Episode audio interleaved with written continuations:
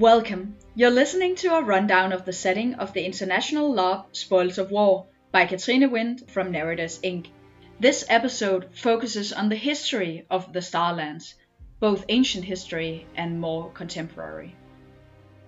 Ancient history. The Queenland has been ruled by a queen from House Moon of Evendale for millennia. The queen has a mystical status, and everyone in the Queenland agrees that there should always be a monarch. More than fifteen hundred years ago, all of the principalities of the Starlands were under the rule of House Moon, before the independence became just that, independent.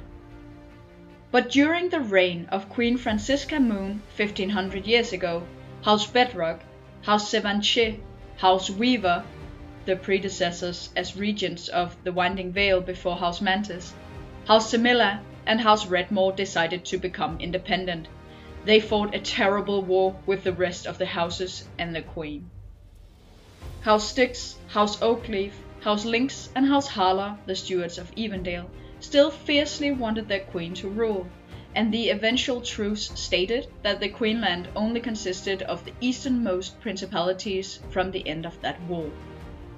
The term the independence was invented as a provocation to Queen Francisca and her supporters, but today, even some citizens in the Queenland use this exact term as a spite to the Westerners. The cultures have grown so different that there is a definite difference between coming from the independent principalities and the Queenland, until King Redmore became regent of the Queenland.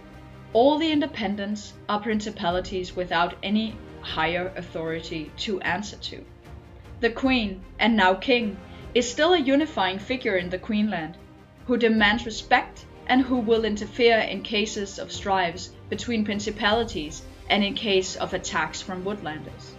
However, it is important to note that the Queen doesn't interfere in all small details in the principalities. They have rulers who are lords and ladies in their own right, and the Queen's status is mostly ceremonial. It is, however, taken deadly seriously by the citizens of the Queenland. Only daughters can succeed their mothers as queen in House Moon, unless there is no female heir. A regent king is not unheard of in the past, but only in cases of no female heirs. That is, until King Victor Redmore appeared and cast House Moon from the throne of the Queenland and instated himself as king. More recently, a new time calculation has been put into use. That is, after the Great Sin, or A S for short. The Great Sin happened one hundred fifty years ago.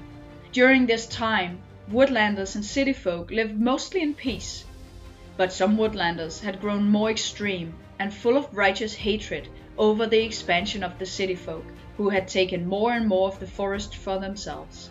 Leaders of different groves gathered and agreed to strike multiple different principalities at once.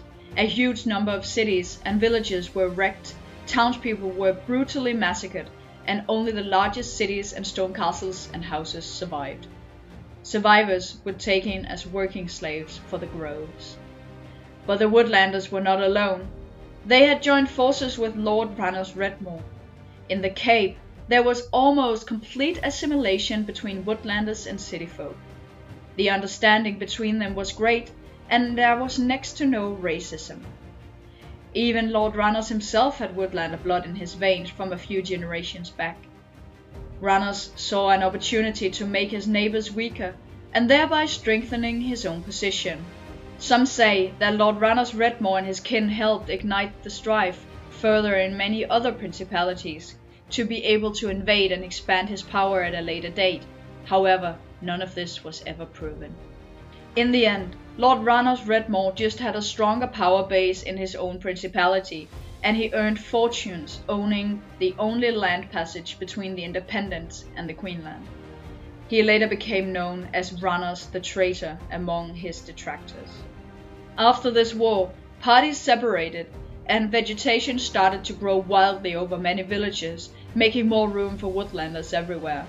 Some city folk turned to mysticism to find the meaning in the madness and comfort in a terrible situation. City folk slowly rebuilt their societies and moved together in bigger cities. The woodlanders didn't have the weapons or the patience to assault castles or larger cities, so they also drew back. In most areas, there has been bitter animosity between the two cultures ever since. City folk and woodlanders have, in the best cases, lived unwillingly side by side, and in the worst cases, actively tried to exterminate each other. Recent history. The usurping of Victor Redmore. Twenty years ago, a new Redmore stirred in the Cape. The then sixty-year-old Victor Redmore was the grandson of Rannos, and at least as ambitious. The Middle Lordship, the Cape, had established a culture where woodlanders and city folk lived integrated with each other, which gave House Redmore a big cultural say over woodlanders in the other lordships. This influence was used to talk the woodlanders in the Queenland into supporting Victor Redmore in an aggressive invasion to the east. They had long been subjugated to harsh racism in many areas, and paying city folk in return. Most woodlanders are by now still loyal to the deal with King Redmore, but they have drawn back into the forests now that the war is lost. Lord Redmore made a deal with Lord Harla, who was the steward of House Moon's lands, Evendale. Lord Harla was sick of Queen Moon's racism and thought that Lord Redmore would do better as a king. And if Victor Redmore would marry his daughter, Vikana Harla, she would be queen.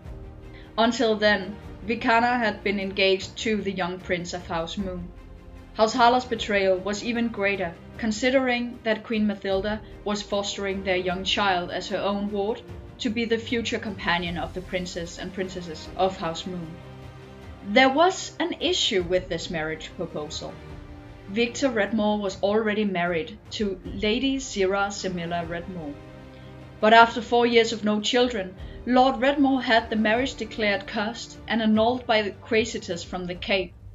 Lady Sira was sent back to House Semilla, which was a great slight towards both her and her family. Just a week later, Victor Redmore married Vikana Harla instead. It was no more than a month before she was pregnant. Even though the decision is deeply controversial, many say that it was the will of life since the new lady was so soon with child. In the meantime, House Styx of the Mistlands had been persecuted for their different religion for ages, and even though they believed in the mystical worthiness of House Moon, the now deceased Lady Sira Styx was eager to support another ruler.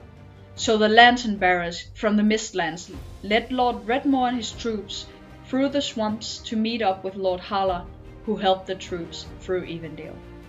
They breached Moonkeep in the middle of the night, and killed Queen Mathilda, King Jasper Moon, and their son James. The servants, who had bent the knee, were spared. What the invading forces didn't know was that only half a year earlier, Queen Mathilda had started to suspect what was happening and had her infant daughter Natasha sent to be raised by House Sevanche with her sister. Along with her, they sent the young Harla child, who was being fostered with Queen Moon and was now two years old. The children would later become inseparable and each other's best friends. For centuries, House Oakleaf had been lords of Starsmoor and served the moons loyally as advisors, generals, heralds, and the like. The relation between the two houses was friendly and warm and more like younger-older sibling than ruler-servant. House Oakleaf was fiercely loyal to House Moon. When Lord Redmore attacked Moonkeep in one hundred thirty-three A S, that is after the Great Sin, the patriarch of House Oakleaf, Edwin, general of the Royal Guard, died in defense of King Jasper Moon. He was stabbed in the back by the Lord of Starsmoor's second greatest house, Lord Tybalt Barn. Christopher Oakleaf, heir of the house and steward for Queen Mathilda Moon, fled to the Oakleaf Castle Torment, with a small group of survivors of the massacre. Here, the line of Oakleaf stood their ground, knowing the new king would not relent until their family was extinct. To protect the line, House Oakleaf spread its children across the realm through marriage and faith until House Oakleaf itself was finally extinct a handful of years after House Moon. Already when Christopher Oakleaf fled, the fierce Redmore supporters from House Barn rose as lords and ladies over Starsmoor. Old Lord Dominic Lynx was called to Moonkeep to bend the knee to Victor Redmore, but he refused. After a quick trial orchestrated by King Redmore's close advisor, the Morton Sia, Lord Lynx was executed in one hundred thirty-three A S for being a traitor. This happened in front of his sons and the rest of the Queenland's nobility. His eldest son, the current Lord Constantine Lynx, bent the knee and swore fealty to King Redmore. The Western principalities watched with some worry and feared for their trade with the Queenland. The new ruler didn't seem as interested in cooperating as House Moon had been. King Redmore rarely let goods from the west pass the Cape, and the Queenland stopped trading as much as possible. During the last five years, more and more suspicious ships have been spotted off the coast of the west, as well as an increased frequency of shady tradesmen and attacks from woodlanders, which has been worrying the West. In one hundred forty-nine A S, that is, last year, House Sevanche sent a message to all the other lords and ladies in the West, inviting them to gather in House Sevanche's seat, and they presented a twenty-year-old woman as Natasha Moon, the heir of House Moon. She was the daughter of the deceased Queen Mathilda, and had, before Victor Redmore killed the royal family, been sent to Queen Mathilda's sister, Lady Monique Sevanche, who was originally a Moon married into House Sevanche. The legitimate heir gave the West an official reason to venture into the Queenland. Lord Semilla was a staunch supporter since his daughter was Sira Semilla, whom Victor Redmore had annulled his marriage with. The West agreed, despite of hundreds of years of conflict between each other, to go to war with a common enemy. They established a contract that as soon as Victor Redmore was captured, the alliance between them was over. Thereafter, every lady and lord could act as they pleased. The attacks overran the Queenland's troops, so their alliances and military organization crumbled under the strength of the West. It was a brutal and devastating war, but only one year long. After nine hard months of fighting, House Lynx's General Vitus, younger brother to Lord Constantine, contacted the West and declared that all of House Lynx, besides from his brother the Lord, would shift their alliance and help bring down the tyrant Redmore. There were still brutal fights after that, and among others, the Lady Sira of House Styx was killed. You listened to a rundown of the setting of the international love Spoils of War by Katrine Wind from Narrators Incorporated. Spoils of War is an adaptation of the two Danish L A R Ps in the Victorious series by Katrine Wind and Alexander Baggensen. Thank you for listening.